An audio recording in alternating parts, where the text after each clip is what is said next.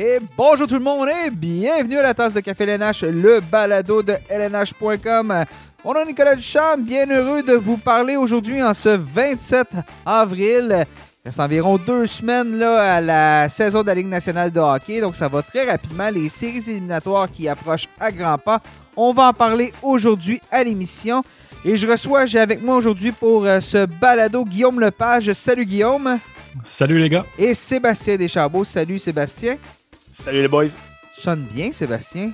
Oui, j'ai un tout nouveau micro. Là. Vous allez pouvoir entendre mes, euh, mes excellentes euh, opinions, euh, toutes plus ou moins controversées, de manière beaucoup plus claire. Parce que on, va, le dire, là, mais bon, la, pandémie a un peu chamboulé comment on enregistrait le, balado dans le passé. On était dans nos bureaux à, Montréal et tous ensemble. Bon, ça nous donnait une belle qualité sonore. Mais bon, depuis le début de la pandémie, là, on est chacun par la magie de, Zoom, comme, euh, comme tout le reste de la planète. On a appris euh, l'existence de Zoom et de, Teams et tout ça. Donc, euh, on se parle comme ça, mais justement, bon, la, qualité sonore était peut-être pas au rendez-vous. Et là, Sébastien, tu viens d'élever ton niveau de jeu avec l'arrivée de ce, ce nouveau micro. Puis je pense que c'est les c'est nos auditeurs qui vont être bien heureux parce que tu sonnes beaucoup mieux. Chers auditeurs, heureux de vous parler justement aujourd'hui. Euh, en plus, je n'ai pas parlé, mais bon, Hugues Marcel va se joindre avec nous pour la deuxième portion du balado. Euh, avec Hugues, on va parler poolers pour euh, les deux, deux trois, les, matchs qui s'en viennent jusqu'à d'ici la fin de la saison. Donc, nos dernières recommandations de la saison pour les poolers. Mais avant de commencer, ben, laissez-moi vous dire, si vous nous écoutez sur euh, le lnh.com, ben, sachez qu'on est disponible sur euh, à peu près tout ce qui est plateforme de diffusion de balado sur Internet. Juste faire une recherche, la tasse de café LNH, vous allez nous trouver. Euh, donc, Spotify, Apple, Google, Deezer, TuneIn, on est disponible. N'oubliez pas, abonnez-vous, parce que quand vous, nous vous, abonnez, ben par exemple, sur Spotify, moi, ça me met un petit point bleu lorsqu'il y a un nouvel épisode. Donc, vous êtes certain de ne rien manquer. On fait toujours environ un épisode par semaine, mais on n'est pas toujours, c'est pas toujours le même jour. Donc, euh, vous allez être assuré de ne rien manquer. Alors, euh, bon, ben justement, messieurs, là, hier, avez-vous senti la vague? Oh oui, oh oui. Hein, vous l'avez senti la vague, pas la vague de chaleur. C'était une vague, euh, une vague très difficile à éviter, disons. La Cofield Mania qui s'est emparée de Montréal avec euh, le premier match de Cole Caulfield avec euh, les Canadiens. Bon, Caulfield, 15e choix du repêchage 2019, vient de remporter le Trophée O.B. Baker, a connu un beau succès dans les deux, dans les deux parties qu'il a disputé avec le Rocket de Laval. Mais bon, là, le sauve s'est fait, fait enfin dans la Ligue nationale avec beaucoup, beaucoup, beaucoup de pression. Je pense que s'il y a une année où la bulle va avoir été utile pour un joueur, c'est Cole Caulfield à Montréal parce que n'a peut-être justement pas ressenti toute la pression de la part des partisans, de la part euh, les médias étaient assez forts aussi sur le début de ce qui au final un jeune, 20 ans, euh, premier match avec national de hockey. Euh, trouvez-vous justement la pression était trop forte et plusieurs le voient comme le, sauveur d'une saison qui, a de la misère à, où on a de la misère à prendre notre rythme chez les Canadiens? Ben, ce ne serait pas lui rendre service, euh, évidemment. tu l'as pour tout ce que tu as nommé, un jeune de 20 ans qui a disputé deux matchs dans la Ligue américaine, si on, doit se fier à lui pour sauver une saison, ben, ce ne serait, pas, euh, serait pas une bonne chose pour lui, pour son développement, pour, euh, pour l'équipe en général. Mais euh, écoute, si son, son, match hier a été, a été, a été bon, a été très bon. il n'a pas paru à ne pas être à sa place dans la Ligue nationale. Il a eu de bonnes séquences. Et puis, tant mieux, c'est surtout que le, le plus important, c'est que son équipe a gagné. Donc, euh, en, souhaitant que sa présence euh, ait contribué à ça, et puis que ce soit un signe annonciateur pour la, suite des choses à Montréal. Je trouve ça, je trouve ça un peu euh, exagéré la manière dont, dont ce dossier-là a été géré, exposé au, grand jour par, par les, les médias, les partisans, tout ça. Je trouve que on en met, c'est d'en mettre beaucoup là, sur les épaules. Je pense que le contexte n'aide pas non plus. Là. Si, si, le Canadien avait été sur une lancée de, de, de 10, 10, euh, victoires en 12 matchs, on aurait pu euh, intégrer Caulfield dans, dans l'alignement sans trop euh, faire de vagues. Là. Mais là, c'est parce que le contexte fait en sorte qu'il est présenté un peu comme un sauveur. je suis d'accord avec toi, Nick. Je pensais à ça hier. Je me disais, de un, il commence à l'étranger. C'est bon. Cette année, ça ne change pas grand-chose, mais j'imaginais dans une saison normale, euh, mettons, le Canadien revient à, la maison euh, mercredi contre les Leafs. Là, euh, Caulfield joue son deuxième match. Là, ça aurait été l'attraction en, ville. puis, je pense que ça aurait. ça, n'aurait pas servi. Ouais, c'est ça. Ça ne l'aurait pas servi comme, comme. Donc, oui, c'est une bonne chose, je crois, que, que son départ se fasse un peu là, dans un anonymat euh, relatif. Oui, c'est ça. à, distance, isolé. On, voyait là, que Dominique Ducharme, quand il a annoncé son qu'il l'intégrait dans la formation, il a tenté de, minimiser au, le plus possible l'impact que ça pouvait avoir, de ne pas, euh, de pas le présenter comme celui qui allait relancer l'attaque, parce qu'on marque évidemment pas beaucoup de buts le présentement chez les Canadiens. C'est assez pénible depuis une douzaine de matchs, le côté euh, but marqué. Puis c'est évidemment ce qui fait le mieux euh, Cole Caulfield marquer des buts. Euh, le, contexte est idéal pour lui mettre beaucoup de pression. Je veux dire, si mon automobile lâche, je veux voir un mécanicien. Si mon offensive lâche, je veux voir un marqueur de but. c'est ce qui lui a permis de se, mettre en valeur avec les Badgers du Wisconsin. Là. C'est ça, il y, a, quand même, oui, on veut pas le présenter en sauveur, mais ça reste que c'est le contexte fait en sorte que c'est ça parce que le Canadien euh, l'a pas inséré dans la formation pour lui faire un, cadeau ou pour, euh, pour euh, l'analyser ou voir sa progression ou, peu importe. Là, on est dans une, une course aux séries. Hier, c'était probablement le match le plus important de l'année. Le Canadien devait gagner. On l'insère dans la formation. Donc, à partir de là, on veut pas le présenter en sauveur, mais il y avait un objectif pour l'équipe derrière cette, euh, cet ajout de Caulfield dans l'alignement. Donc, euh, c'est un peu. Euh, le Canadien marche, marche sur la ligne d'un bord et de l'autre. Ben, les, toutes les circonstances là, sont, sont, sont comme mises ensemble. On avait Jonathan Drouin qui était malade, on a Paul Barron qui n'a pas pu jouer blessé, on a seulement 12 attaquants qui étaient qui, sur la, formation, si on veut. Il euh, fallait faire plusieurs jongleries avec la, masse salariale pour pouvoir le faire entrer. Donc, c'est certain que c'est pas la, situation dont on avait rêvé au sein de l'organisation pour lui faire faire ses débuts. Euh, par contre, il faut, faire avec la situation telle qu'elle est. Et puis, on est arrivé à un, point où il fallait qu'on l'intègre. Donc, euh, c'était peut-être pas, comme Guillaume disait, le moment parfait. Mais bon, et ça, il a été, je sais que lui, il devait trépigner d'impatience. Il, devait vouloir disputer ce match-là. Euh, c'est un jeune qui va avoir énormément confiance en ses moyens. Et puis, il devait être convaincu qu'il était apte et prêt à, disputer ce match-là. Puis, euh, on a pu remarquer son enthousiasme euh, en tout temps sur le ah banc, sur hein? la glace. non, c'est un joueur qui semble euh, aimer jouer au Mais c'est peut-être pas mauvais d'amener un, jeune joueur comme ça qui est, hyper motivé, qui vient de connaître une bonne saison, puis qui a le sourire plus large que les oreilles parce que euh, dans, une, dans un vestiaire où justement la, pression et les mauvais résultats du, mois d'avril se sont accumulés, c'est pas. Euh, hier, on s'est amusé avec Caulfield. On, on, a caché son casque parce que comme ça, du rentrer euh, lors de la période d'échauffement en premier, tout seul, les cheveux au vent comme Guy Lafleur. Donc, euh, on, s'est amusé un peu. Ça, change l'ambiance, si je peux dire. Guillaume, tu analysais, tu étais à la couverture du match. Qu'est-ce que tu as pensé du jeu de Caulfield en tant que tel et non pas juste ce qu'il apporte, mais de ce match-là? Ben pour moi, ça, a été une entrée réussie pour, euh, pour Caulfield. 4, tirs au but, ça a été le plus haut total euh, du côté du Canadien. Donc, on a vu qu'il n'avait pas peur de, prendre sa place. Là. Je veux dire, euh, c'est pas un jeune qui est rentré euh, un peu gêné, là, puis qui, hésitait à prendre des tirs, puis qui cherchait les passes autour de lui. Là. Il, est là pour tirer, il est là pour marquer. Il l'a fait hier. On lui a confié un rôle sur l'avantage numérique. Évidemment, c'est son, son, pain et son beurre.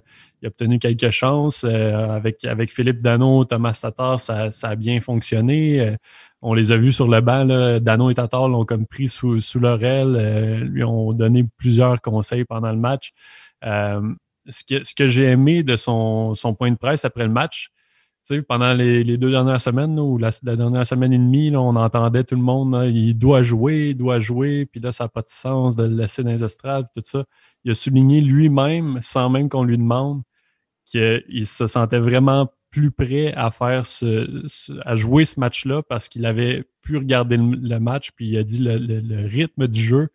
Il dit J'étais habitué parce que j'avais vu plusieurs matchs. Donc, ça n'a pas été une adaptation vraiment qui a pris beaucoup de temps pendant le match. Donc, j'ai vraiment aimé qu'il souligne ça parce que euh, souvent, les gérants d'estrade ont tendance à amplifier les, situations. Puis là, on a eu un bon exemple que ça a peut-être servi, le Caulfield, à, avoir un bon départ comme ça.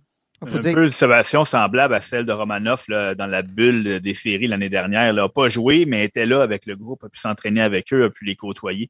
Donc, ça, ça a possiblement facilité sa transition en début de saison faut dire qu'il avait mis le feu un peu avec les, vidéos de ses buts pendant les entraînements. Là, euh.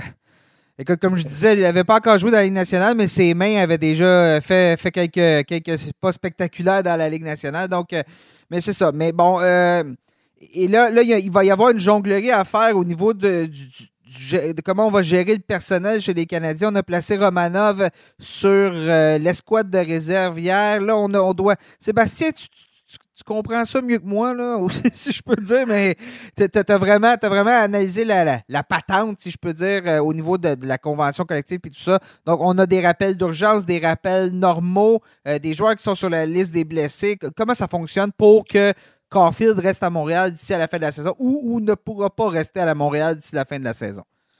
Écoute, je vais, je vais tenter d'en faire l'analyse la plus précise possible parce que même, écoute, les, grandes lignes, on les connaît.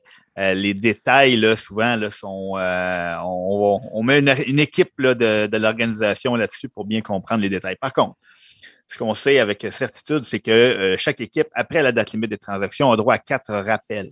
les Canadiens en ont déjà utilisé trois avec Romanoff et puis Byron et Wellet cette, cette. Maintenant, pour avoir droit à un rappel d'urgence, donc il faut qu'une équipe n'ait pas dans sa formation au moins 12 attaquants ou 6 défenses ou 2 gardiens. Donc, l'équipe doit avoir de la place sur la, masse salariale, mais ça ne compte pas comme un de ces rappels. C'est ce qu'on a fait hier avec Cole Caulfield. Comme Jonathan Drouin était indisponible et, comme, euh, et Paul Barron, on avait le droit d'appeler un attaquant d'urgence et euh, Jake Evans aussi, si je me mémoire. exactement. Est, un, est, un, est un rappel d'urgence. Par contre, pour lui faire de la place, on a été obligé de céder euh, pour la place sur la masse salariale, on été obligé de céder Alexander Romanov sur l'escouade de réserve. Donc maintenant, si on veut que Romanov rejoue d'ici la fin de la saison, lui, il va falloir le rappeler. Donc, il constituerait le quatrième rappel. Euh, si, et, dans ce tel cas, si tous les attaquants reviennent en santé, et qu'on a 12 attaquants en santé et que Cole Caulfield retourne dans l'escouade de réserve ou dans la Ligue américaine, on n'aurait plus de rappels normaux, si on veut, pour le ramener avec l'équipe. Donc, il faudrait encore une fois attendre qu'un attaquant se blesse. C'est pas mal là qu'on en est. On les blessures, on est en train de jouer là-dedans. Euh, les bonus qu'il a calculés sur la masse salariale de Cole Caulfield parce qu'il est arrivé après la date limite des transactions. Donc, on a plusieurs, on, on, il y a plusieurs petites technicalités là, qui nous empêchent d'avoir un portrait précis là, pour le commun des mortels, euh, mais les grandes lignes, là, on vient de les résumer. Ça, c'est dans notre trio, c'est le gars qui a ses 436, hein, c'est ça?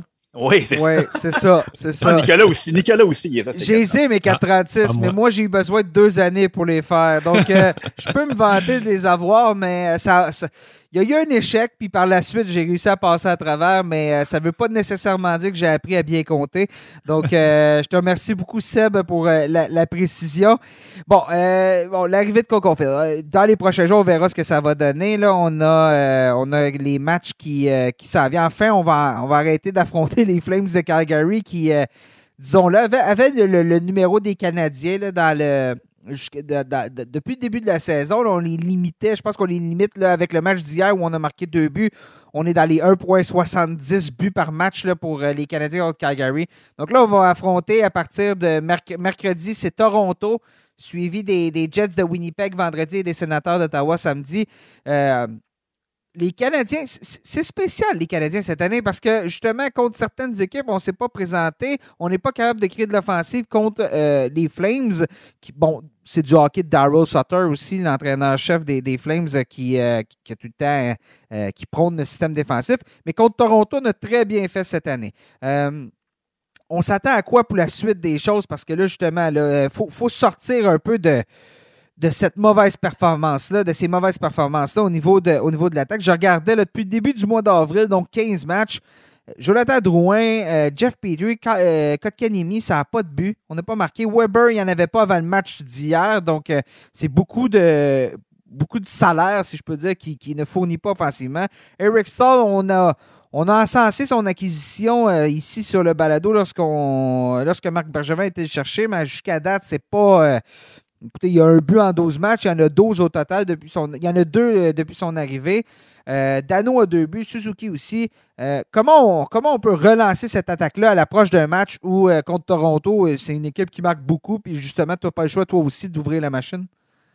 Ben, comme tu as dit, je pense que de s'éloigner de Calgary, on a vu, écoute, les, matchs contre les Oilers, ça a été le, meilleur match offensif des Canadiens depuis belle lurette. Et là, on tombe trois matchs de suite contre les Flames qui, qui ont le numéro des Canadiens. Puis ça a été, on l'avait vu aussi plus tôt dans la saison chez les Canadiens leur meilleur match de la saison euh, contre, ça devait être contre les Canucks, là, ou euh, dans un voyage dans l'Ouest. Et puis le, match suivant, on est tombé contre les Flames et, et, on avait eu toutes les difficultés à, générer quoi que ce soit. Donc, il y a des équipes comme ça qui ont un style qui ne cadre pas avec d'autres équipes. Et assurément, les Flames ont un style qui ne sied pas aux Canadiens. Donc, de ne plus les revoir euh, d'ici la fin de la saison, ça ne sera vraiment pas quelque chose qui, dont les joueurs restent de se plaindre. Euh, ils, vont, ils vont être tristes de ne plus affronter les Canucks aussi, contre qui ils s'amusaient beaucoup.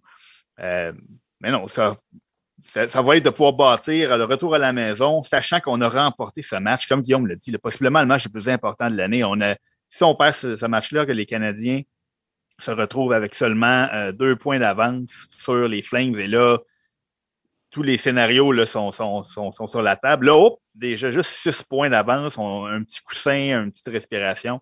Donc, de bâtir là-dessus, et on n'aura pas le choix de, trouver une façon de, coller les victoires, ce qu'ils ne sont pas capables de faire depuis maintenant euh, euh, trop longtemps. Exactement. c'est l'histoire de la saison. C'est un, manque de constance.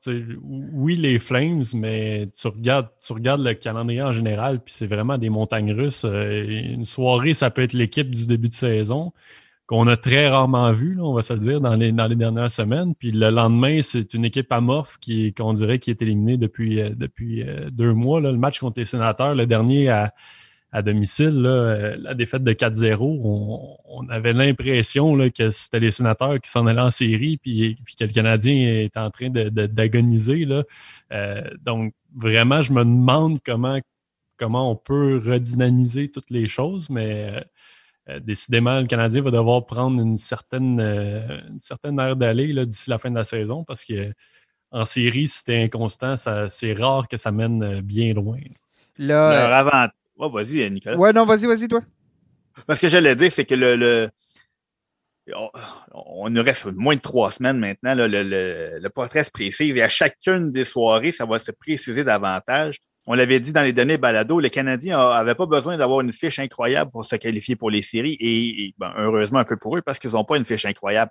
Euh, mais ils ont eu un beau coup de main des sénateurs au cours des dernières semaines. On les a vus battre à répétition les Canucks. Hier, les, euh, hier, les Canucks ont battu les Flames aussi auparavant.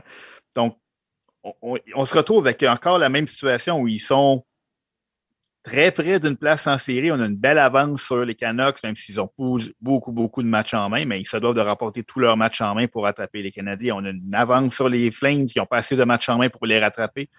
Euh, et, comme tu as dit, l'adversaire le plus plausible en première ronde, ce sont les Maple Leafs. Donc, c'est une équipe contre laquelle ils ont généré beaucoup plus d'émotions depuis le début de l'année. Donc, peut-être que ça va les, les, motiver, leur donner un petit peu d'énergie.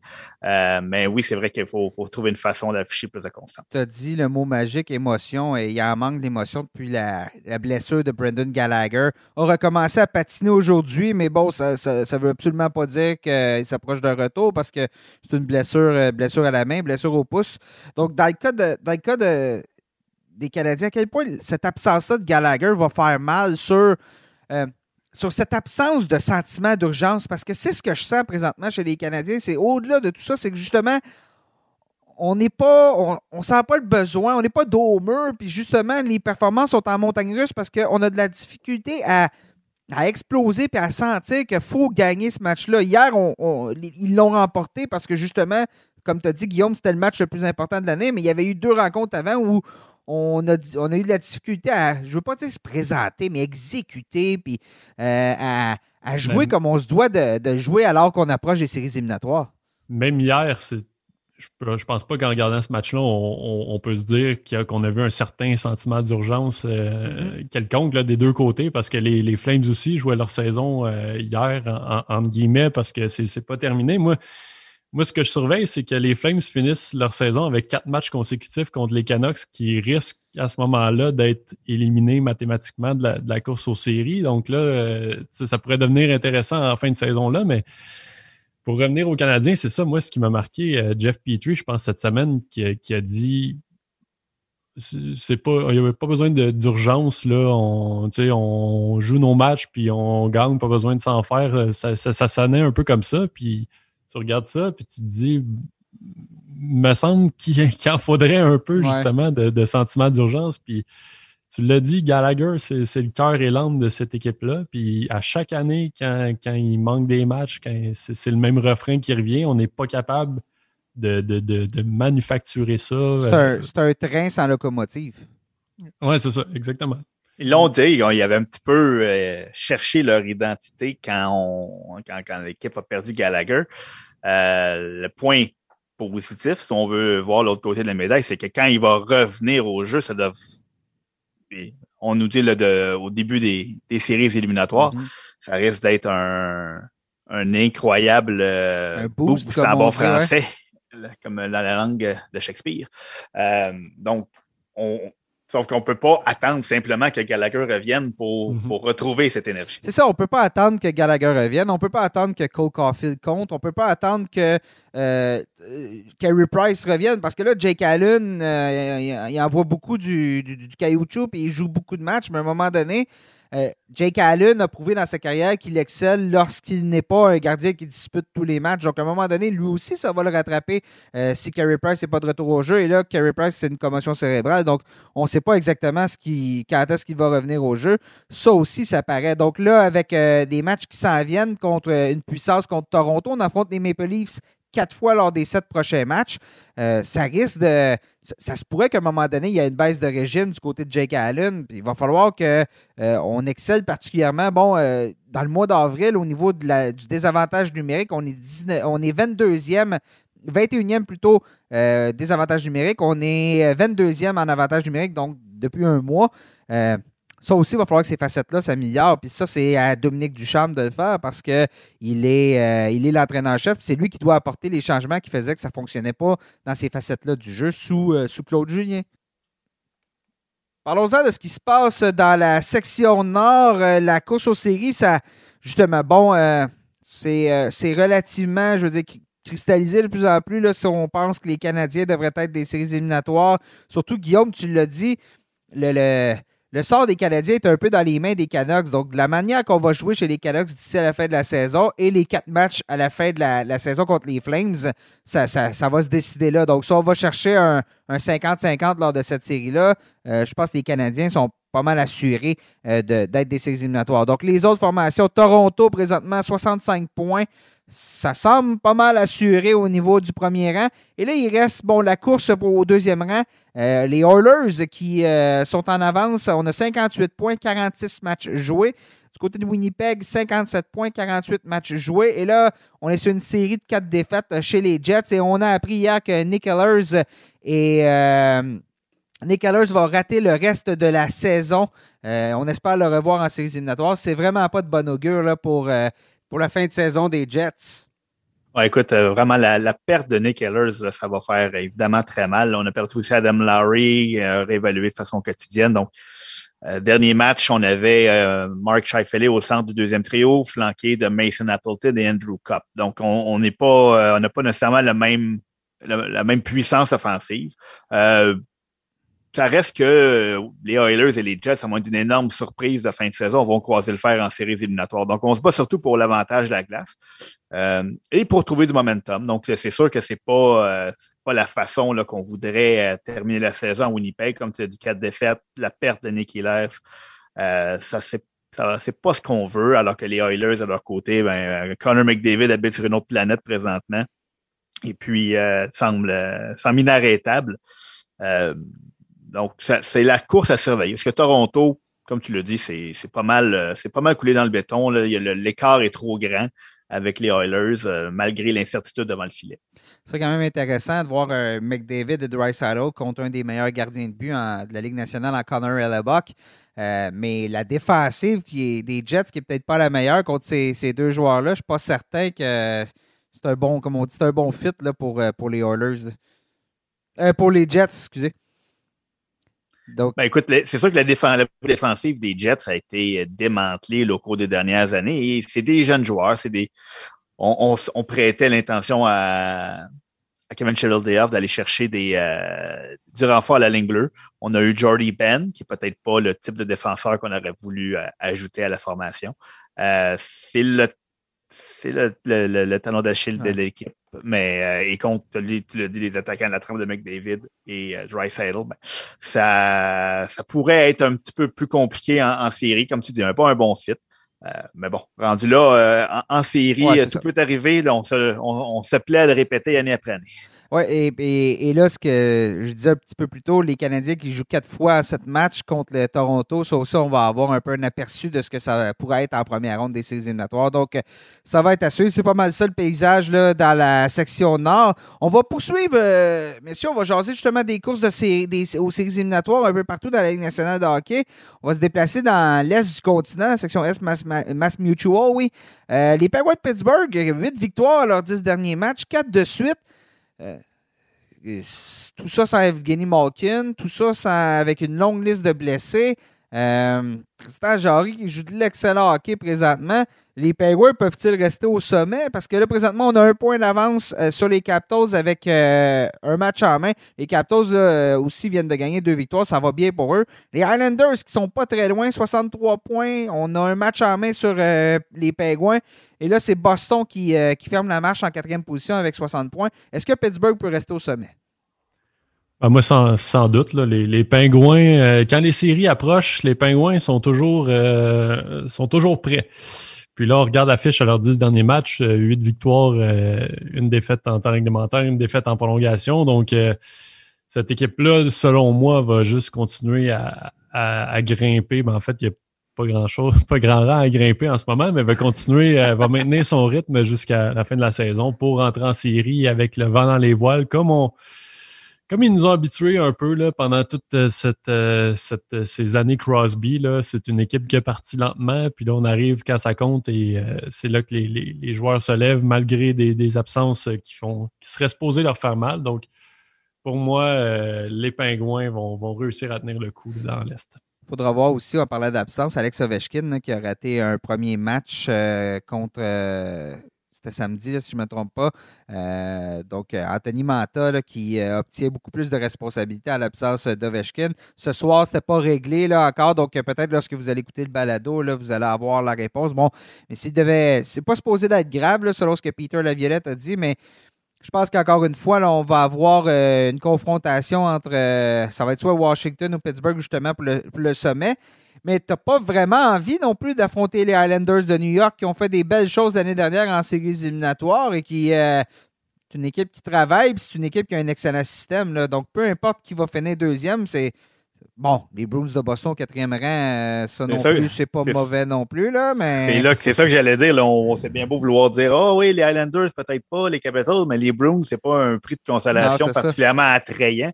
Euh, la section en entier, là, les, Rangers sont l'une des meilleures équipes ah, de la Ligue depuis le mois de depuis le début du mois d'avril. Et on va probablement manquer de temps à moins que l'une des équipes devant eux euh, rate une marche là euh, ça va être difficile pour eux. Mais ce qui le, le classement est tellement serré mais on affronte toujours des bonnes équipes. Il n'y a, que les Devils, là, présentement, qui vont vraiment pas bien. Là, on a quand même fait beaucoup de ménage là, à la date limite des transactions. Même les sabres, depuis quand même un certain temps, euh, montrent de belles choses. C'est pas nécessairement des victoires automatiques. Mais les Devils vont affronter, je pense, deux fois les Bruins et euh, deux fois les Islanders. On a plus, on rencontre plus les Penguins, on rencontre plus les Capitals. Euh, je pense qu'on affronte souvent les Flyers. Donc, c'est pas pas les Devils qui vont donner un gros avantage, disons, là, à une équipe qui pourrait les rencontrer quatre ou cinq fois là, parmi les quatre premiers. Donc, ça va être vraiment une lutte, là, euh, je dirais, à quatre équipes avec un outsider, les, Rangers, qui, qui représenteraient une très, très belle histoire. Là. On, les voyait quand même assez gros en début de saison, puis on va peut-être juste manquer de temps un petit peu. Oui, effectivement. On passe euh, du côté de la section centrale Discover. Les, euh, les Hurricanes de Caroline qui ont obtenu leur place en séries éliminatoires hier même s'ils ont perdu, mais ont perdu en, prolongation. Euh, ils sont suivis des Panthers de la Floride, 67 points, 50 matchs joués. Donc, euh, les, Hurricanes en ont 48, tout comme le Lightning de Tampa Bay, 66 points. Et les Predators de Nashville euh, qui, qui, ferment la marche, on reviendra à eux. Mais bon, pour le, là, il y a une course à trois pour le sommet. C'est loin d'être. Et, et, justement, le sommet va être important parce que c'est pas la même gamme d'équipes qu'on va affronter si on gagne la section par rapport à si on termine deuxième ou troisième. Non, c'est ça exactement. C'est le contraire un peu dans l'Est. Là. Euh, je dirais pas que Nashville ou, euh, ou, Dallas sont des prix de consolation euh, attrayants, mais c'est quand même un peu mieux que les, que Bruins de Boston dans l'Est. Donc, c'est important. J'en parlais justement cette semaine avec, avec David Savard, la nouvelle acquisition du Lightning. Puis c'est ce qu'il disait, là, avec une, une, section aussi dominante, le premier rang devient très important parce que là, euh, une première ronde contre euh, soit les Hurricanes, les, Panthers, euh, du point de vue du Lightning, ça, deviendrait un peu compliqué. mais bon, de toute façon, il faut, que tu affrontes les meilleurs en série, mais pour avoir un petit, un petit passe, passe droit un peu plus facile en première ronde, euh, le premier rang de cette section-là, ça va être très intéressant d'ici la fin de la saison parce que vraiment, c'est euh, un très gros enjeu dans cette section-là. En même temps, je, te trouve. Euh, ouais, ben, je, sais ce qu'il va dire. tu vois-tu, il va dire que les Stars, c'est l'équipe les Stars, c'est ah! l'équipe de l'heure présentement dans la Ligue nationale. Les, On gagne mes fameux Stars. vas-y, vas-y, va à ta salade, allez. Ben écoute, j'avais pas je peux pas dire que j'ai prédit que les Stars allaient euh, tout, euh, tout rafler comme l'an dernier. Euh, par contre, je, écoute, je pense que j'essaie de, me souvenir. J'ai même pas mis les, les, stars, les Stars en série dans nos prédictions de début de saison. On était, on était, quelques, uns Moi non plus, je les avais pas mis en série. Mais par contre, je ne voudrais pas être l'équipe qui va rencontrer les Stars de Dallas au premier tour on n'est peut-être pas les Bruins à Boston, mais euh, l'équipe fait flèche de tout bois. On va récupérer bientôt euh, Tyler Seguin. Euh, ça va donner un petit plus à une équipe qui va déjà très bien. C'est une équipe, tu as parlé tantôt, Guillaume, des, des, Pingouins. Les équipes de vétérans prêtent toujours un petit peu de temps à mettre la machine en marche. On, on, veut juste trouver notre rythme, trouver nos repères. Et quand ça se met à compter, mais on sait comment gagner, on sait comment jouer pour gagner ces matchs-là. Euh, les Stars le savent encore mieux que d'autres parce qu'ils sont rendus jusqu'en finale l'année dernière. Donc, c'est une équipe là, qui, qui va être à surveiller. moi, je suis assez convaincu que c'est cette équipe-là qui va, euh, va se glisser là, euh, au quatrième rang de la section centrale. Et c'est oui, c'est vrai être un gros avantage de finir au premier rang, mais peut-être pas autant que, les gens peuvent le penser. Ce ne sera pas un walk in the park, mm-hmm. euh, cette première ronde-là, euh, pour les champions de la, centrale, la, section centrale. J'ai hâte, hâte, de voir parce que les, les, Hurricanes, les Panthers et, le Lightning, c'est quand même trois puissances offensives. Donc, euh, j'ai vraiment hâte de voir le le match-up, le, la confrontation que ça va faire avec les, avec les Stars qui, qui, en série, ferment le jeu, tout ça. Est-ce que ces équipes-là qui sont vraiment axées sur l'offensive vont réussir à, à percer, euh, percer cette muraille-là. J'ai hâte de voir. Ça va être mais. Mais là, là, vous allez rapidement, là, parce que je veux dire, les Predators sont toujours bien devant, devant les Stars. Oui, on a, euh, les Stars ont deux matchs en main. Il faut les gagner, ces deux matchs-là, parce que justement, on n'est pas très. Si on en gagne un seul, on a une égalité. Et, les Predators jouent pas mal présentement. on a six victoires lors de nos dix derniers matchs. On est sur une séquence de deux victoires. Hugh Saros qui, euh, qui excelle présentement devant le filet. On a eu beaucoup, beaucoup, beaucoup de blessés chez les Predators. Ça revient. Donc, c'est. C'est probablement la course aux séries éliminatoires la, plus intéressante présentement. Ça va être entre Nashville et Dallas. Mais là, je reviens au Lightning. Euh, on est privé de Steven Stamkos présentement. On est privé de Nikita Kucherov depuis le début de, depuis le début de la saison. Il faudra voir. On disait que Kucherov devrait revenir à temps pour les séries éliminatoires. Je ne sais pas si euh, peut-être reprend la forme. Là, je pense pas qu'il a, pas recommencé à, il a recommencé à patiner, je crois, mais je ne suis pas certain. C'est une opération à la hanche, donc euh, c'est beaucoup plus long. On l'a vu, c'est euh, David Pasternak qui a été aussi opéré à la hanche durant la, saison morte. Donc, euh, si Kucherov est prêt avant, et bon, ici au niveau du Lightning, c'est le plafond salarial qui est le problème et tout ça. La blessure de Steven Stamkos pourrait ouvrir peut-être un peu d'espace sous le plafond salarial pour lui laisser le temps de, disputer quelques matchs d'ici à la, fin de la saison. Donc, euh, si Kucherov revient, si Stamkos revient à temps pour les séries éliminatoires, ben, c'est pas la même équipe qu'on a chez le Lightning par rapport à celle qui se bat pour le, qui tente de se battre pour le premier rang du classement présentement. Ça serait une belle intrigue de voir euh, en première ronde un duel euh, qui, qui, en deux équipes qui viennent de s'affronter en finale de la Coupe Stanley quelques mois auparavant. Euh, ah, prends, mon, prends mon argent. Mais euh, non, écoute, c'est sûr et certain que euh, d'ajouter des, joueurs de la trame de Stamkos et Kucherov à une formation, euh, ça, change le portrait de façon assez importante. en attendant, on a des joueurs comme Alex Boriboulet qui, qui profitent d'une chance de montrer ce qu'ils peuvent faire. qui, il, a attendu, attendu son tour dans la Ligue américaine, a excellé là. Félicitations à Alex pour son premier but contre les Blue Jackets cette semaine. Donc, félicitations on, lui, en souhaite beaucoup d'autres, mais c'est ça, on a plusieurs, on a tellement d'options chez le Lightning. On dirait qu'un euh, joueur tombe, puis il y en a toujours deux ou trois qui sont prêts à prendre la place. Euh, c'est ce qui fait que cette équipe-là a pu mettre la main sur la Coupe Stanley la saison dernière. On termine la discussion sur la course aux séries avec euh, ce qui se passe dans la section West Honda. les Golden Knights de Vegas qui sont au premier rang, 70 points avec 47 matchs joués. L'Avalanche suit un match en main, mais on est à 4 points de retard. Et le Wild du Minnesota est troisième avec euh, le même nombre de matchs joués que Vegas, 65 points, donc un retard de 7 de, de 5 points, voilà, mes maths 4,36 qui reviennent. Et euh, quoi que ce soit, c'est plus des maths 16, euh, en tout cas, peu importe. Et les Blues de Saint-Louis qui sont, qui sont qui ont 48 points avec 46 matchs joués. Donc, on est seulement on a seulement un point d'avance sur les Coyotes de l'Arizona, mais on a trois matchs en main. Bon, parlons des Blues. Là. Euh, je pense que c'est une saison qui a été extrêmement décevante, mais là, on va, on va à tout de moins, j'ai l'impression, remettre la machine sur les rails suffisamment pour participer aux séries éliminatoires. Hmm. Écoute, c'est une course, à, course de tortue présentement là, dans la section ouest. Là. Euh, à un moment, on pensait que les Coyotes s'étaient détachés. À un moment, on pensait que les Sharks avaient retrouvé leur repère et qu'ils allaient euh, faire un bond vers les séries. là, les Blues ont un une séquence atroce sur terre domicile. Et là, bon, on semble dans le siège du conducteur avec le nombre de matchs en main surtout. Euh, et, la victoire, et la victoire d'hier contre l'Avalanche aussi. Celle-là, va falloir la retenir. C'est peut-être le. C'est peut-être un peu le, On parlait de match le plus important de la saison. Là. Hier, ça en est un qui a été très important pour les Blues pour peut-être euh, faire tourner le vent pour de bon. Là surtout dans mon pool, parce que j'ai la bonne idée de réclamer Jonas Johansson dans mon pool tout juste avant la rencontre. Euh, donc, euh, ça a été aussi très important pour moi. Merci, Nicolas. Les, les Blues, c'est au point de vue offensif, on suit ça quand même de, plus loin, mais au point de vue offensif, euh, c'est une équipe qui est énigmatique au même point que le Canadien. On a quand même une bonne force de frappe. On a les O'Reilly, les Hoffman, Tarasenko, on a des, des joueurs, des chaînes, tout ça.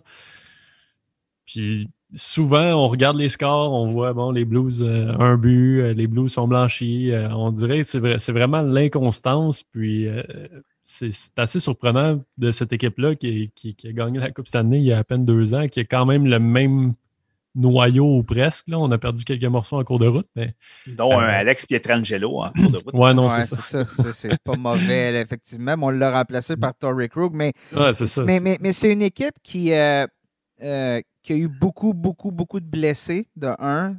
Euh, de deux, qui, euh, qui, a eu un, épisode de COVID-19 aussi. Puis bon, euh, c'est pas toutes les équipes qui sont revenues en force à la suite d'avoir. De, ça s'est bien passé pour les Golden Knights, pour les Blues, ça semble avoir été plus difficile.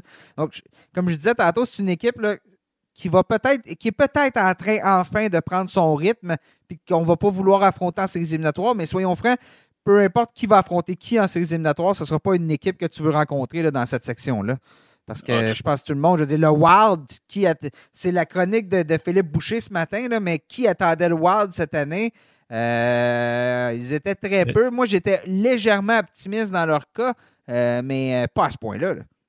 Ben, c'est parce qu'on on, a toujours eu de la misère à, voir la direction dans laquelle s'en allait le Wild. Est-ce que c'était une reconstruction? Est-ce que c'était un reset? Est-ce que euh, on a amené, on a, on a fait des échanges qui étaient vraiment. Euh, on, aurait pu dire que c'était de 4,30 sous pour, euh, pour une pièce. Là. Ça, ça ressemblait, c'était pas mal équivalent comme échange. On a, on a changer le noyau. Bill Guérin a dit on va changer des choses parce que ça ne marche pas comme ça. Puis finalement, on a les résultats qu'on a sans, sans grosse acquisition, sans gros changement. Il y a eu Caprizov, évidemment, qui fait une bonne différence à l'attaque, mais euh, moi, une, bonne vieille série Avalanche Wild, là, comme dans, au début des années 2000, ça, va, ça va rappeler des bons souvenirs. Mais euh, le rendement des gardiens a, été, euh, a, joué un énorme rôle dans, le, dans les succès du Wild. Euh, Cam Talbot a, relancé sa carrière et joue du hockey excessivement solide. Capo Kakonen a eu une très bonne séquence quand, que, quand Talbot est tombé au combat. chez les Blues, je pense qu'on ne faut pas sous-estimer la durée de l'absence de Vladimir Tarasenko, mm-hmm. le nombre de matchs qu'il a joué au cours des deux dernières saisons. Donc, de retrouver son rythme, là, ça doit être un joueur de premier plan. Ça, va quand, ça lui prend un petit peu de temps, puis ça reste lui le moteur de cette équipe-là. David Perron fait un travail exceptionnel depuis deux ah, saisons. Vraiment, euh, il a une très bonne saison, Perron, cette année. C'est euh, une des une des choses stables chez les Blues, puis c'est ça que tu veux un peu, c'est savoir quoi t'attendre à chaque soir, et c'est ce que c'est ce que fait Perron. Le Wild, ça me fait rire parce qu'on n'a pas, on pas justement. Il n'y a pas eu des grands changements, mais on a changé un gardien. On a été chercher Cam Talbot plutôt que Devin Dobnik. On ajoute Kirill Kaprizov, qui est un, petit dynamite. Et euh, puis là, ça, c'est l'autre chose. Mais on, échange Eric Stall. Ça n'allait pas bien chez le Wild. On échange Eric Stall au Sable. Ça s'est mis à aller très, très mal chez les Sabres. On échange Eric Stall au Canadien. Puis c'est là que ça se met à aller mal chez les, chez Tricolores. Donc, euh, je veux dire, c'est des. Bon, non, je pense pas qu'Eric Stall soit nécessairement responsable de tout ce qui se passe, mais euh, visiblement, on a ajouté de l'offensive, puis on a ajouté de la vitesse avec euh, Kaprizov. Puis bon, c'est euh, Marcus Johansson qui a pris la place de Star. Donc, c'est juste des petites choses euh, qui, visiblement, ça a donné du succès au Wild. En plus, comme tu as dit, Seb, les, gardiens font très bien. Mais je pense quand même que sur papier, c'est une équipe qui, ben, qui a une très bonne défensive, mais c'est peut-être un peu, un peu une équipe un peu moins bonne que, les trois autres. Les Blues sur papier sont, à, mon avis, meilleurs. Mais bon, ça va être très intéressant à suivre. Et si on parle de la course pour le Trophée des présidents, première place euh, au classement général à la fin de la saison, ben, ça se pourrait que ça se règle dans cette section-là aussi, parce que présentement, les Golden Knights sont premiers de la LNH. Ils sont suivis des Hurricanes et ils sont suivis par la suite. C'est l'Avalanche qui, revient et le Wild n'est pas très loin. Votre prédiction, messieurs, est-ce que les Golden Knights vont être en mesure de, de garder le rythme, eux qui viennent de gagner neuf victoires consécutives? Oui, les, Golden Knights, euh, les Golden Knights, euh, c'est une équipe complète. Il n'y a, pas, a pas de faiblesse dans cette équipe-là. Puis on le voit en saison régulière. Euh, est-ce que finalement on va pouvoir assister au, couronnement des Golden Knights après autant d'années à, espérer après, après cette présence en finale à la première, première occasion? Pour moi, c'est l'équipe la plus complète de la ligue. Puis je vois, je vois pas comment, euh, comment une équipe va réussir à, les devancer. Ils sont simplement euh, trop dominants, à mon avis. Et puis, euh, moi, je pense que de un, c'est sûr et certain que le, gagnant de Président va, sortir de la section West Honda parce qu'il y a trop d'équipes un petit peu plus faibles. On a parlé là, comme quoi c'est une course de tortue les Ducks, les Kings, les Sharks, les Coyotes présentement, ça va pas bien. Donc, les équipes de tête ont être la tâche un peu plus facile pour accumuler des points que certaines autres sections où toutes les équipes jouent du bon hockey. Euh, mais moi aussi, ben, je ne suis pas encore prêt à, à, dire que l'Avalanche n'a pas rattrapé les Golden Knights. Par contre, présentement à Vegas, le sur papier et sur la glace, et peu importe où on la regarde, cette formation-là, euh, c'est quelque chose. Là. On a. On a Chandler Stephenson qui tu sais, qui est arrivé de nulle part. Il avait coûté quoi, un cinquième round, choix de cinquième round, mais qui produit à un point tel qu'on a modifié les trios. On dirait justement, comme tu dis, tout, tout va bien là, chez les. Il n'y a rien qui va mal là, chez, les, chez les Golden Knights. Non, absolument pas. Deux, deux excellents gardiens, une défensive euh, à, qui on a, à laquelle on a ajouté Alex Pietrangelo pendant la saison morte. Euh, des au moins trois trios qui peuvent produire chaque soir. Puis un des trios d'énergie de la Ligue avec euh, Ryan Reeves et puis euh, William Carrier. Donc, cette équipe-là n'a pas de, faiblesse. Là. On a euh, on a réussi un coup de maître dès le, le d'expansion, on allait chercher les bons joueurs, il fallait les bonnes transactions. Et, et depuis ce temps-là, on surfe là-dessus et on l'améliore d'année en année. Donc, chapeau aux Golden Knights. Et puis, ça va être, ça va être difficile de les rattraper, même pour l'Avalanche. Ce qui est intéressant aussi, c'est que le noyau, le noyau est resté sensiblement le même depuis le début. On a seulement ajouté des joueurs d'expérience, un Pacioretty, même si c'est pas un joueur d'expérience en série et tout ça. C'est un joueur qui a, plusieurs saisons derrière la cravate. Pietrangelo qui a gagné la Coupe. On amène ça au noyau qui a déjà appris euh, à travers les hauts et les bas des séries. Ou tu as un shit Theodore qui est euh, capable de, faire des merveilles en avantage numérique. À vrai dire, le, seul changement majeur, mis à part l'acquisition de Pietrangelo, c'est David Perron euh, qui est parti, puis on a été chercher Pacioretty. Mm-hmm. Dans, le, noyau actuel, les Tocs étaient là, les Carlson étaient là. C'est des c'est des joueurs qu'on a été chercher. Euh, Mark, Stone. Euh, oui, Mark Stone, t'as raison. As raison. Je retiens mes paroles, je n'ai rien dit. Et Robin Leaner. Donc, on a, c'est sûr que ça ressemble beaucoup à l'équipe, nos fameux euh, Golden Misfits. mais il y a quand même des éléments qui se sont, qui se sont. Et on a on a fait en sorte que ce noyau-là va être ensemble pendant encore, là, euh, encore plusieurs années. Là. À la fin de la saison, dans les joueurs vraiment clés de cette équipe-là, il n'y a qu'Alec Martinez là, qui va obtenir son autonomie complète. Sinon, mais l'équipe, elle change à peu près pas. Le Mathias Janmark et Thomas Nozek, euh, je pense qu'on serait capable de les remplacer, même s'ils jouent des rôles. On a vu Mathias Janmark depuis son arrivée, là, cimente bien le troisième trio. Euh, Thomas Nojek une, traverse une excellente séquence, mais ça reste que le noyau dur de cette équipe-là est sous contrat pendant encore deux, trois et, plus, deux, trois années et plus là, pour certains de ces joueurs-là. Donc, euh, on, a la chance de bâtir quelque chose de vraiment spécial à Picus. Je regardais là, pour euh, conclure sur notre question. Ce qui s'en vient dans le calendrier pour les Golden Knights, on affronte deux fois l'Avalanche, deux fois le Wild et deux fois les Blues. Hein, donc, euh, ça, va se régler sur la patinoire. C'est pas comme si on avait une série de 12 matchs à venir contre les Kings de Los Angeles ou les Ducks. Euh, les, meilleures équipes de cette section-là vont s'affronter d'ici à la fin de la saison. Ça va être une course qui va être euh, très intéressante à suivre. Guillaume, en terminant, avant de te laisser partir et de te remplacer par Hugues, Parle-nous un peu de la saison d'Alexis Lafrenière euh, jusqu'à présent. On le sait, ça n'a pas commencé euh, comme, on, comme plusieurs espéraient. On s'attendait, certains disaient que ça allait être un joueur qui allait faire un point par match. Ça n'a pas commencé comme il voulait, à l'image de son équipe, disons-le. Les Rangers, ça n'allait pas bien. Allait pas bien. Mais là, Lafrenière a récemment eu droit à une promotion. Il est sur le premier trio. Ça va bien pour les Rangers. On en parlait un peu plus tôt. Euh, donne-nous des nouvelles du premier choix du dernier repêchage.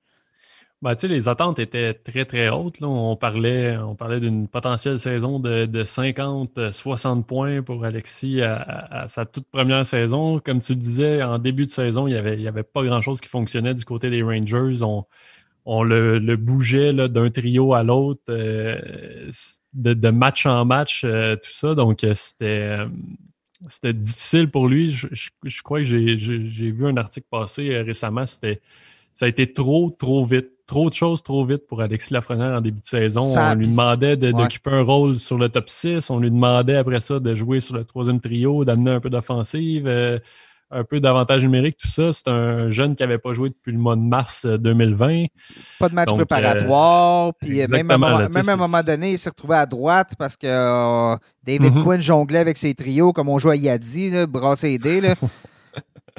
non, c'est ça. Ça a, été, compliqué. Puis là, récemment, ben, on voit, un, jeune qui a appris euh, à jouer dans la Ligue nationale, euh, qui, a appris son rôle, puis euh, récolte les points ici et là. Comme tu disais, depuis qu'il est sur le premier trio, ça, fonctionne très bien avec Zbanejad et Bushnevich.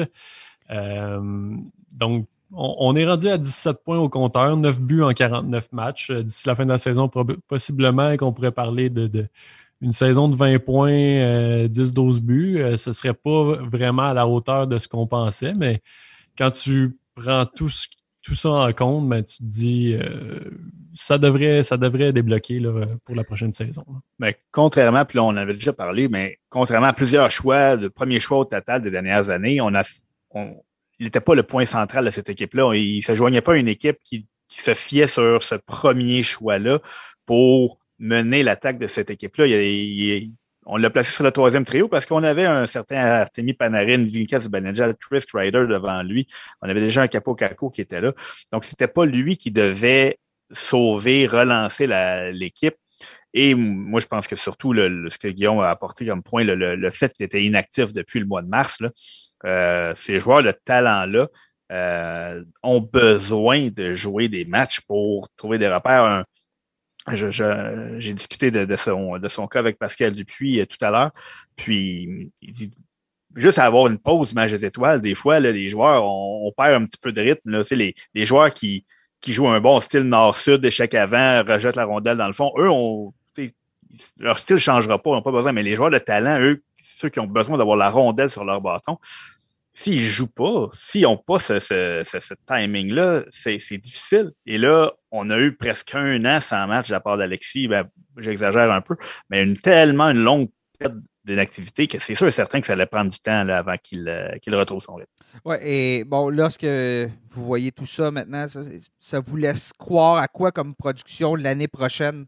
Lorsqu'on lorsqu'on l'espère, là, on va être revenu à une situation de vie normale. Il n'y aura pas un variant qui va faire que on va tous être euh, malades, là, mais justement, on s'attend à quoi comme. Euh, est-ce que, est que Lafrenière peut être l'an prochain un joueur d'un point par match comme certains l'espéraient cette année? Non, une que là deux points par match. Ah, deux points. moi, je crois que je crois qu'il pourrait répondre aux attentes qu'on avait envers lui cette année, justement. une saison de, 50-60 points, ce serait, ce serait déjà bon. Euh, c'est une saison qui, qui est vraiment pas facile non plus dans le contexte global de, cette saison-là.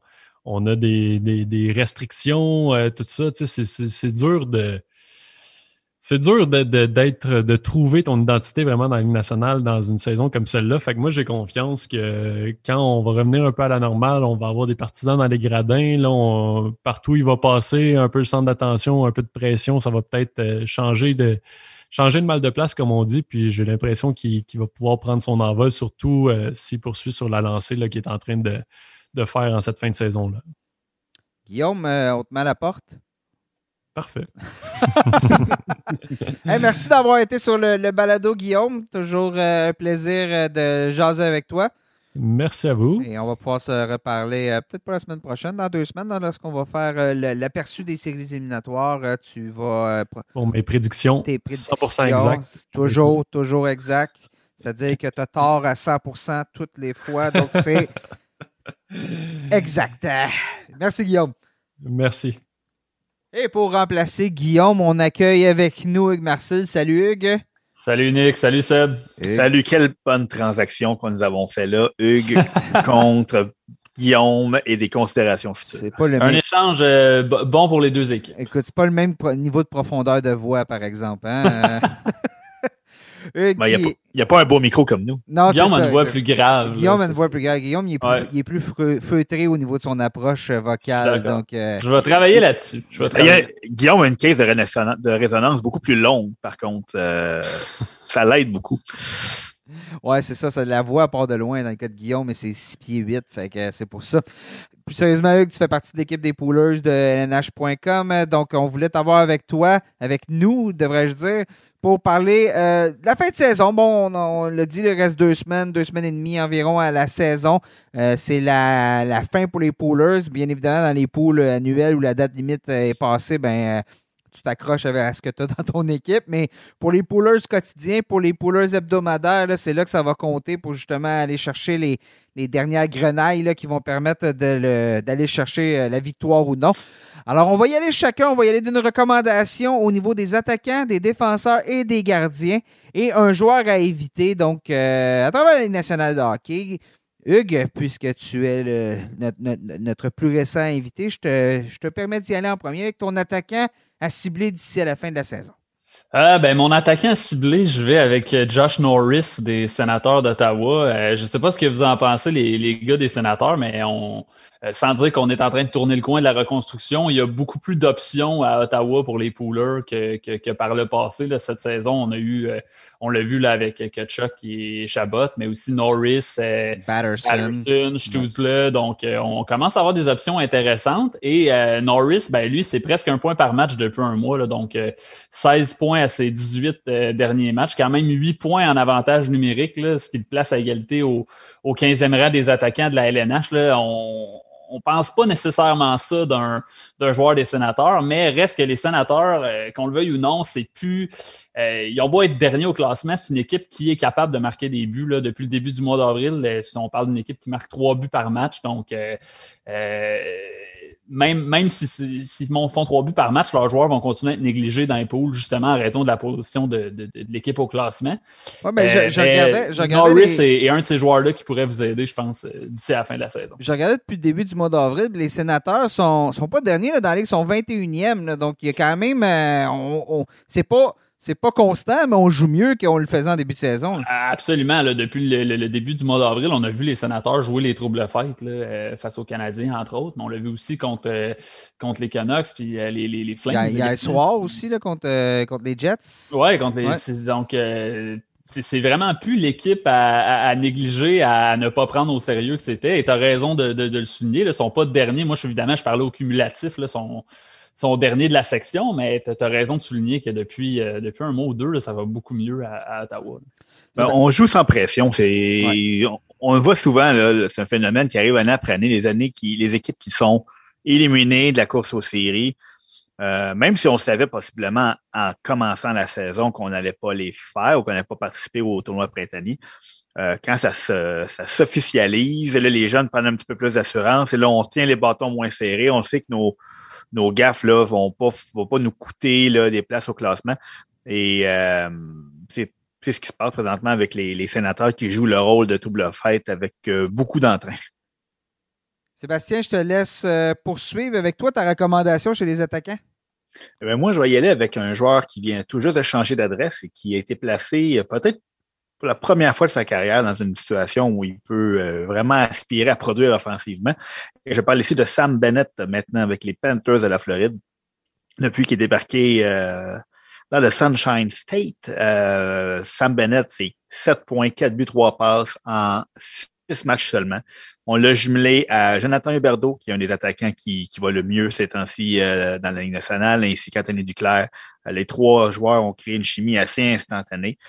Euh, toujours pas de point d'avantage numérique pour M. Bennett, mais euh, on parle d'un joueur qui a vu son rôle augmenter. Ses quatre derniers matchs, c'est 17 minutes de temps de glace, 22 minutes, 21 minutes, 19 minutes, alors que euh, ça, désolé messieurs, ça va lui arriver souvent de, pas d'être plus près des 10 minutes à, Calgary. On a commencé à l'utiliser un peu plus souvent. À la fin de son passage à Calgary, peut-être le mettre en vitrine, mais comme de fait, il était déjà sur une belle lancée avant de quitter Calgary avec, euh, avec six points en six matchs, là, juste avant de quitter. Puis depuis qu'il est là, ben, on parle aussi d'un joueur qui va vous aider dans les ligues multicatégories. 19 minutes de punition, beaucoup de mise en échec, euh, décoché un grand total de 20 tirs à ses quatre derniers matchs.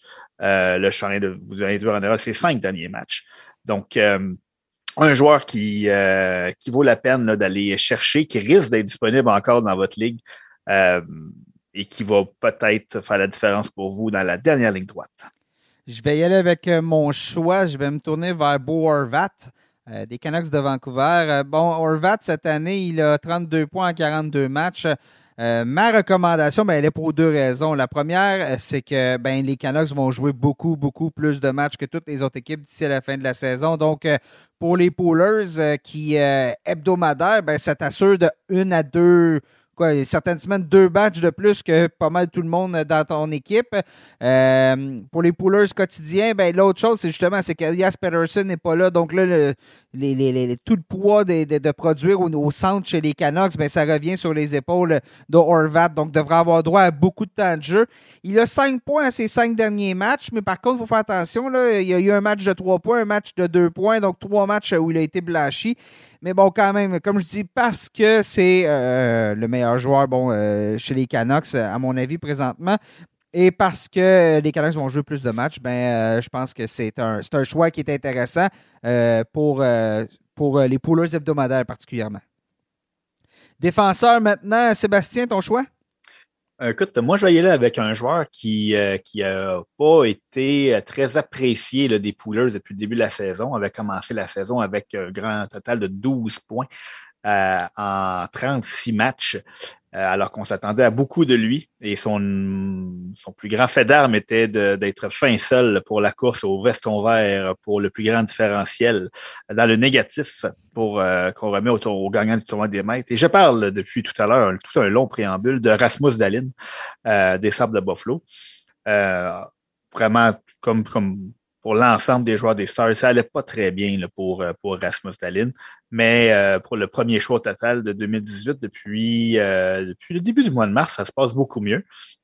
Un excellent différentiel de zéro pour lui. Donc, on parle de quand même, il a, stoppé sa glissade et aussi 11 points en 13 matchs. Donc, c'est un, un rythme qui surpasse même celui qu'on aurait pu espérer de sa part sur une saison complète. Donc, va très bien. Euh, un joueur qui peut aussi aider au niveau des, euh, des, multicatégories. Un, défenseur qui lance souvent au filet, qui, euh, qui va distribuer quand même une bonne, presque deux mises en échec par match. Donc, c'était, il joue un peu de la manière dont les Poolers auraient espéré qu'il joue de toute la saison, et même un peu plus depuis maintenant presque trois semaines. Hugues, de ton côté? Euh, je sors peut-être un petit peu plus euh, des, des, sentiers battus. Là. Moi, je vais y aller avec euh, Mike Matheson. Dans le fond, chez les Penguins de Pittsburgh, la raison est simple, c'est que Matheson, c'est pas, un, pas un défenseur qui est très, qui a été réclamé très souvent dans, la plupart des ligues. Il est probablement euh, disponible dans votre ligue, dépendamment du format, dépendamment de, la profondeur que vous avez. Je sais que dans la mienne, il est disponible. Puis euh, on le sait, les Pingouins, c'est, la meilleure, une des meilleures attaques de la ligue depuis un mois. Si c'est pas la meilleure, là, j'ai pas les, les, chiffres sous les yeux, mais c'est une équipe qui montre aucun signe de, de ralentissement à l'approche des des séries éliminatoires. Puis euh, vraiment, ça profite à tous leurs défenseurs, dont Matheson qui a récolté 11 points à ses 15 derniers matchs, euh, un différentiel de, plus 4, décoche euh, plus de 2 tirs par match en moyenne.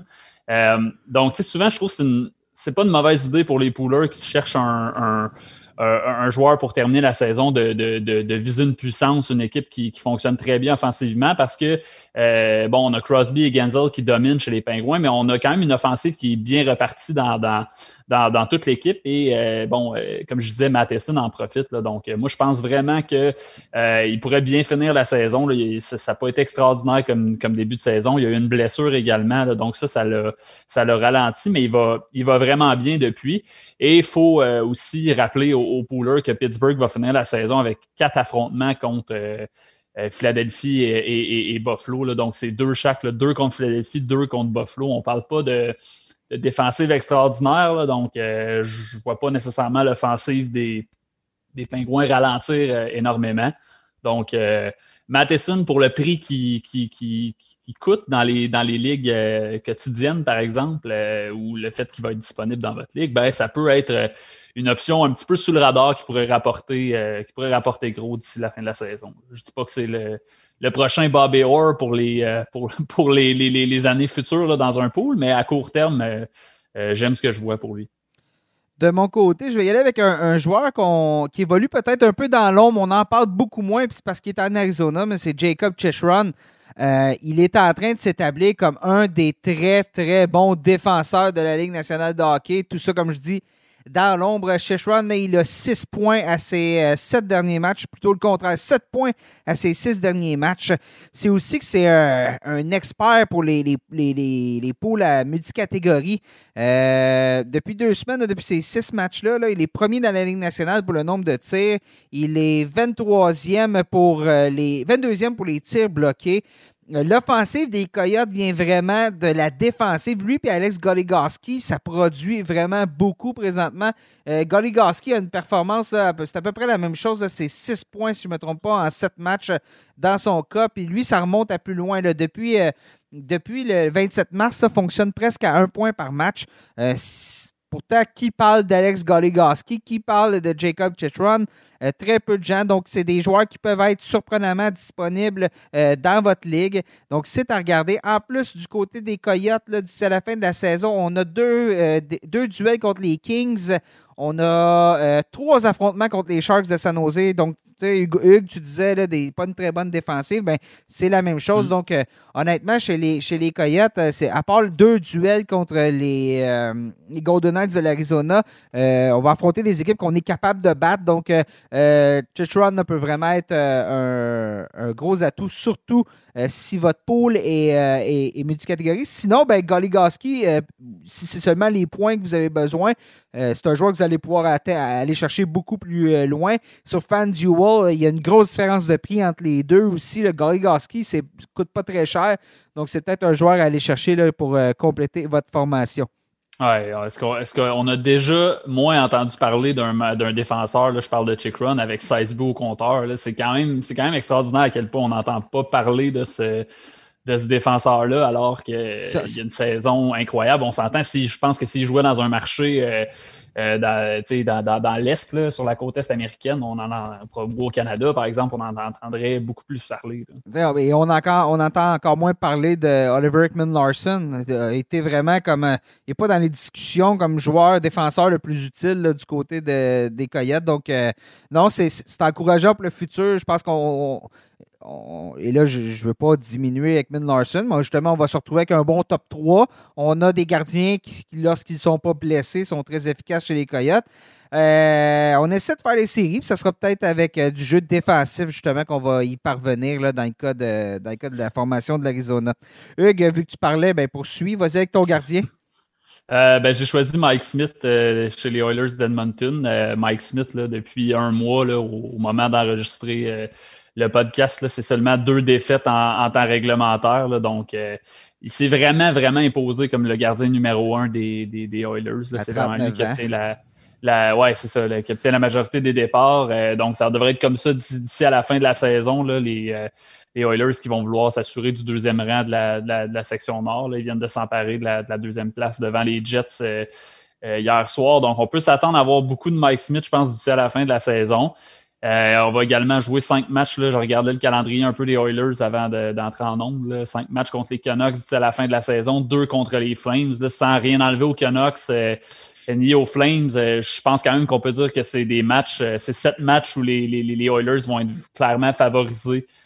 donc, pourquoi pas pourquoi pas Mike Smith? Là, vraiment, c'est rare qu'on le voit accorder énormément de buts récemment. C'est un gardien qui qui, fonctionne par séquence. Ça, a toujours été comme ça. Capable du meilleur comme du pire un petit peu, mais là, présentement, euh, traverse une excellente séquence. Donc, euh, go, il faut en profiter. Puis, ça fait tout le temps donner une avance en plus. Là, en plus, euh, ben oui, hier, hier c'était comme. Ça a été, les Oilers ont pris une avance de comme 4-0. Je me souviens plus dans, exactement du, scénario du match, mais oui, il y avait une avance qui était, qui était énorme. donc, ça aussi, c'est confortable pour les, les poolers. Surtout les poolers, c'est seulement la victoire qui compte. Là. ça, ça vient aider. Sébastien, ton choix pour euh, les euh, joueurs à grosse jambière?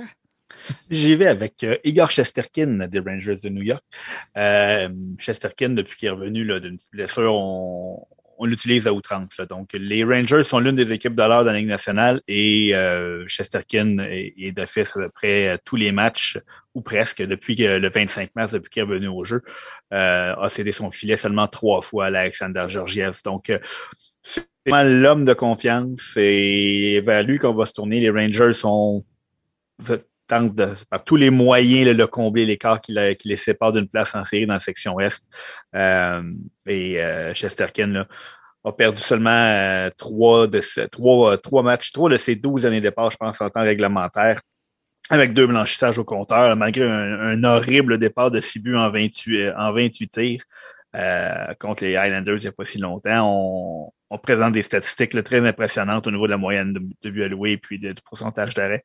Donc, euh, Chesterkin, pour, surtout là, dans la dernière ligne droite, on veut, pour chez les Poolers, un, gardien qui va disputer les matchs et un gardien qui va jouer pour une équipe qui, qui, qui va jouer, qui a les bonnes chances de l'emporter. La majorité de ces gardiens-là son prix. Chesterkin a été blessé. les Rangers ont un mauvais début de saison. De même chance qu'ils soient encore disponibles. Peut-être pas dans un pool à long terme, parce que souvent, il, est, parti très rapidement, mais dans les poules annuels, certains poolers ont peut-être opté pour la sécurité en début de saison. Donc, de même chance qu'il soit disponible, mais s'il l'est, euh, c'est une très bonne option pour la fin de la saison. Ah, et de mon côté, euh, justement, je vais prendre ton conseil, Sébastien, puis y aller avec un gardien qui euh, dispute presque tous les matchs de son équipe. Puis c'est UC Saros du côté des euh, Predators de Nashville. Saros, écoutez, lors des 13 derniers matchs des, des Predators, il a 12 départs. Donc, Pekarine n'est pas utilisé très rarement. Et justement, depuis le début du mois d'avril, Saros, c'est une fiche de 8 victoires, 3 défaites, euh, un match euh, perdu en prolongation fusillade. Moyenne de but accordé de 2,05, ça le place parmi les meneurs de la Ligue. Pourcentage d'arrêt de 934, encore là, il est parmi les meilleurs gardiens, parmi euh, ceux qui sont actifs, et un blanchissage. Donc, Saros, il est au centre des, des succès des, de Nashville qui commence à retrouver des joueurs qui ont été blessés récemment, donc c'est bon signe pour eux. On est dans la course aux séries éliminatoires, donc on ne va pas renvoyer Pecorine devant le filet. Euh, et Saros, dans les poules, la masse salariale, ben, touche seulement 1,5 million. Donc, euh, euh, c'est très avantageux par rapport à d'autres gardiens qui, qui, font un plus gros salaire. et il n'est pas sur le radar de toutes les équipes. Donc, Saros est, à mon avis, le joueur à cibler. Et bon, mais messieurs, euh, dernière catégorie, on y va avec le joueur à éviter d'ici la fin de la saison, euh, celui qu'on va garder le plus loin possible. Je vais commencer tout de suite, je vais y aller avec euh, chez les Blues de Saint Louis, Jordan Cairo. On se souviendra que Cairo avait connu un euh, très beau début de saison. Euh, bon, c'est une, une, recrue, hein, Cairo, et euh, avait amassé 26 points en. Pas une recrue, deuxième saison, en tout cas, peu importe. je pense qu'il n'est pas considéré comme recrue en, en, raison. des. des, des T'as raison, non, je, suis à côté. Des, critères de la LNH, mais on peut dire. Il a, il, a, 28 matchs l'année dernière, donc. C'est ça, il, est, pratiquement une recrue. C'est une une non-recrue par quatre matchs. Là. Mais, mais bon, euh, cette année, là, justement, jusqu'à présent, 26 points en 45 matchs, c'est, euh, c'est bon pour un joueur qui est presque une recrue, Hugues. Mais, mais, euh, mais la réalité, c'est que là, depuis que Vladimir Tarasenko est revenu au jeu, ben, Cairo se retrouve dans un rôle beaucoup plus effacé. Il n'a que deux points en 14 matchs. C'est dommage, je connais certaines personnes qui sont allées le chercher justement dans les repêchages de mi-saison ou tout ça. Et bon, ça s'est, éteint à ce moment-là. Euh, deux points en 14 matchs. Il joue sur le troisième trio. Beaucoup moins de temps de jeu. Et même, on a chez les Blues Mike Hoffman sur la quatrième ligne. Euh, c'est pas impossible qu'Hoffman, à un moment donné, prenne la place de Cairo. Donc, euh, il y, a, il y a embouteillage à la droite chez les, chez les Blues. Donc, il y a moins d'options pour Cairo. C'est, c'est malheureusement pas un joueur à privilégier présentement. Alors, moi, de mon côté, euh, je vais y aller avec euh, Matthew Barzell des Islanders de New York. Quand même, hein? Euh, mais écoute. mais Non, mais mets tes culottes, vas-y, dis-le. non, écoute, elles, sont, elles sont bien mises. Je vais m'expliquer pourquoi. écoute, depuis le 4 avril, les Islanders ne marquent pas. C'est la. On, marque moins de buts que les Canadiens de Montréal en moyenne. C'est 1,8 buts par match. à leurs 10 derniers matchs, ce qui ne les empêche pas de gagner une fiche quand même gagnante au cours de cette séquence-là. Euh, là-dessus, on a marqué six buts dans le même match contre les Rangers, comme j'ai mentionné précédemment. Donc, euh, pour Matthew Barzell, on parle de un point à ses cinq derniers matchs et on va resserrer. la, la, perte d'Andersley a évidemment fait mal à l'attaque des, euh, Islanders. On a été chercher Cal Palmieri, Travis Zajac pour, pour colmater les brèches, mais l'identité des Islanders en série, c'est la défensive, ce jeu hermétique sous le style de Barry Trotz.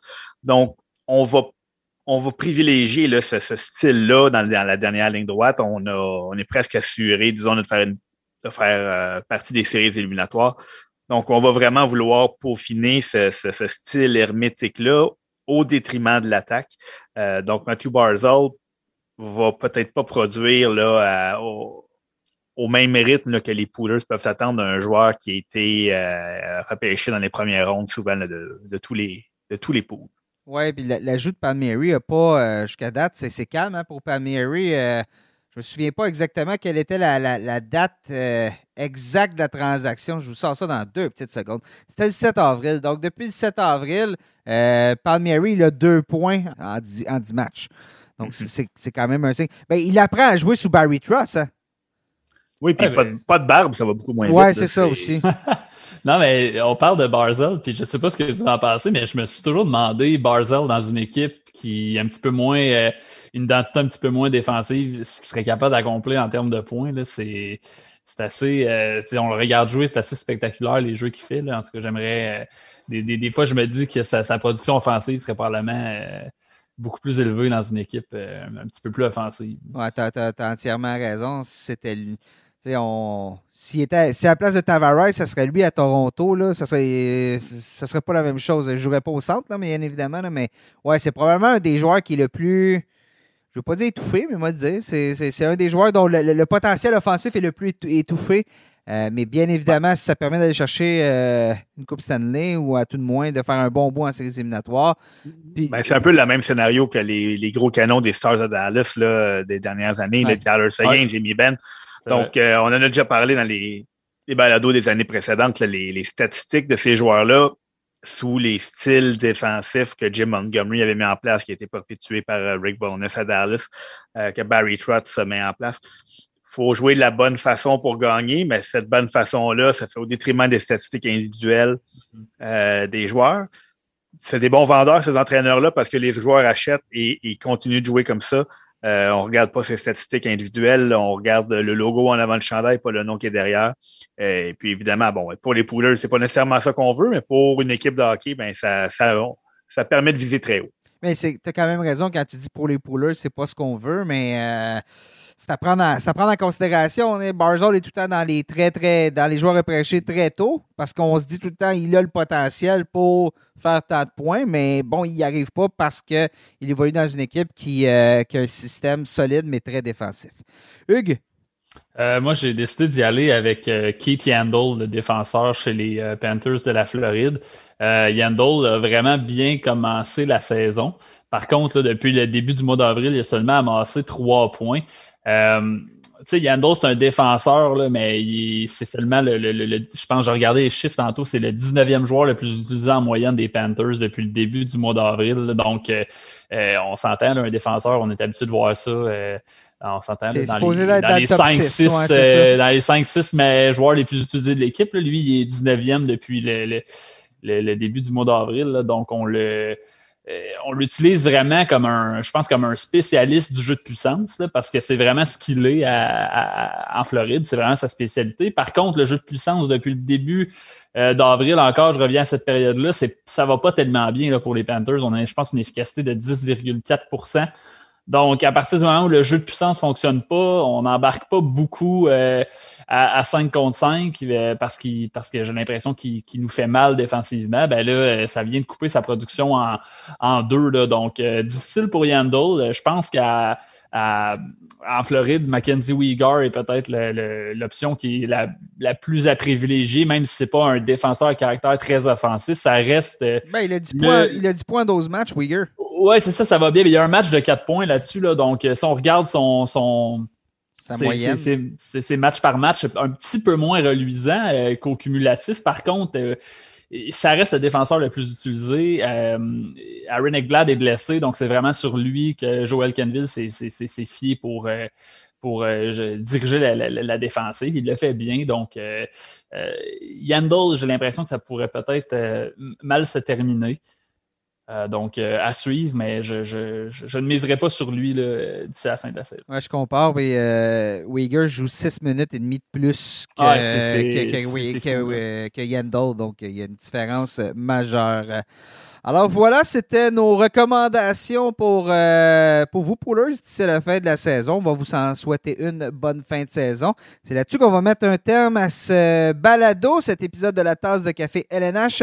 Merci beaucoup d'avoir été à l'écoute. Je vous le rappelle, si vous nous écoutez sur lnh.com, N'hésitez pas à nous suivre. On est sur toutes les plateformes. Si vous êtes en déplacement, faites une recherche La tasse de café LNH.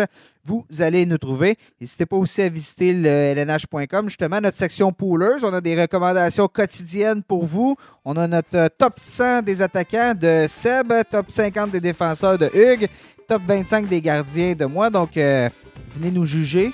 Hein? Puis, euh, dire. Euh, on a droit à tous vos commentaires. On vous lit. C'est toujours très agréable de voir comment vous jugez notre. comment vous jugez notre jugement, si je peux dire. Mais c'est ça, il y a plein de choses sur euh, qui va, euh, il y a plein de choses présentement sur le nh.com que vous allez pouvoir euh, lire. D'ailleurs, Seb, c'est la chronique de Pascal Dupuis qui va être qui va en ligne de demain, demain, jeudi, jeudi, je me mélange tout le temps.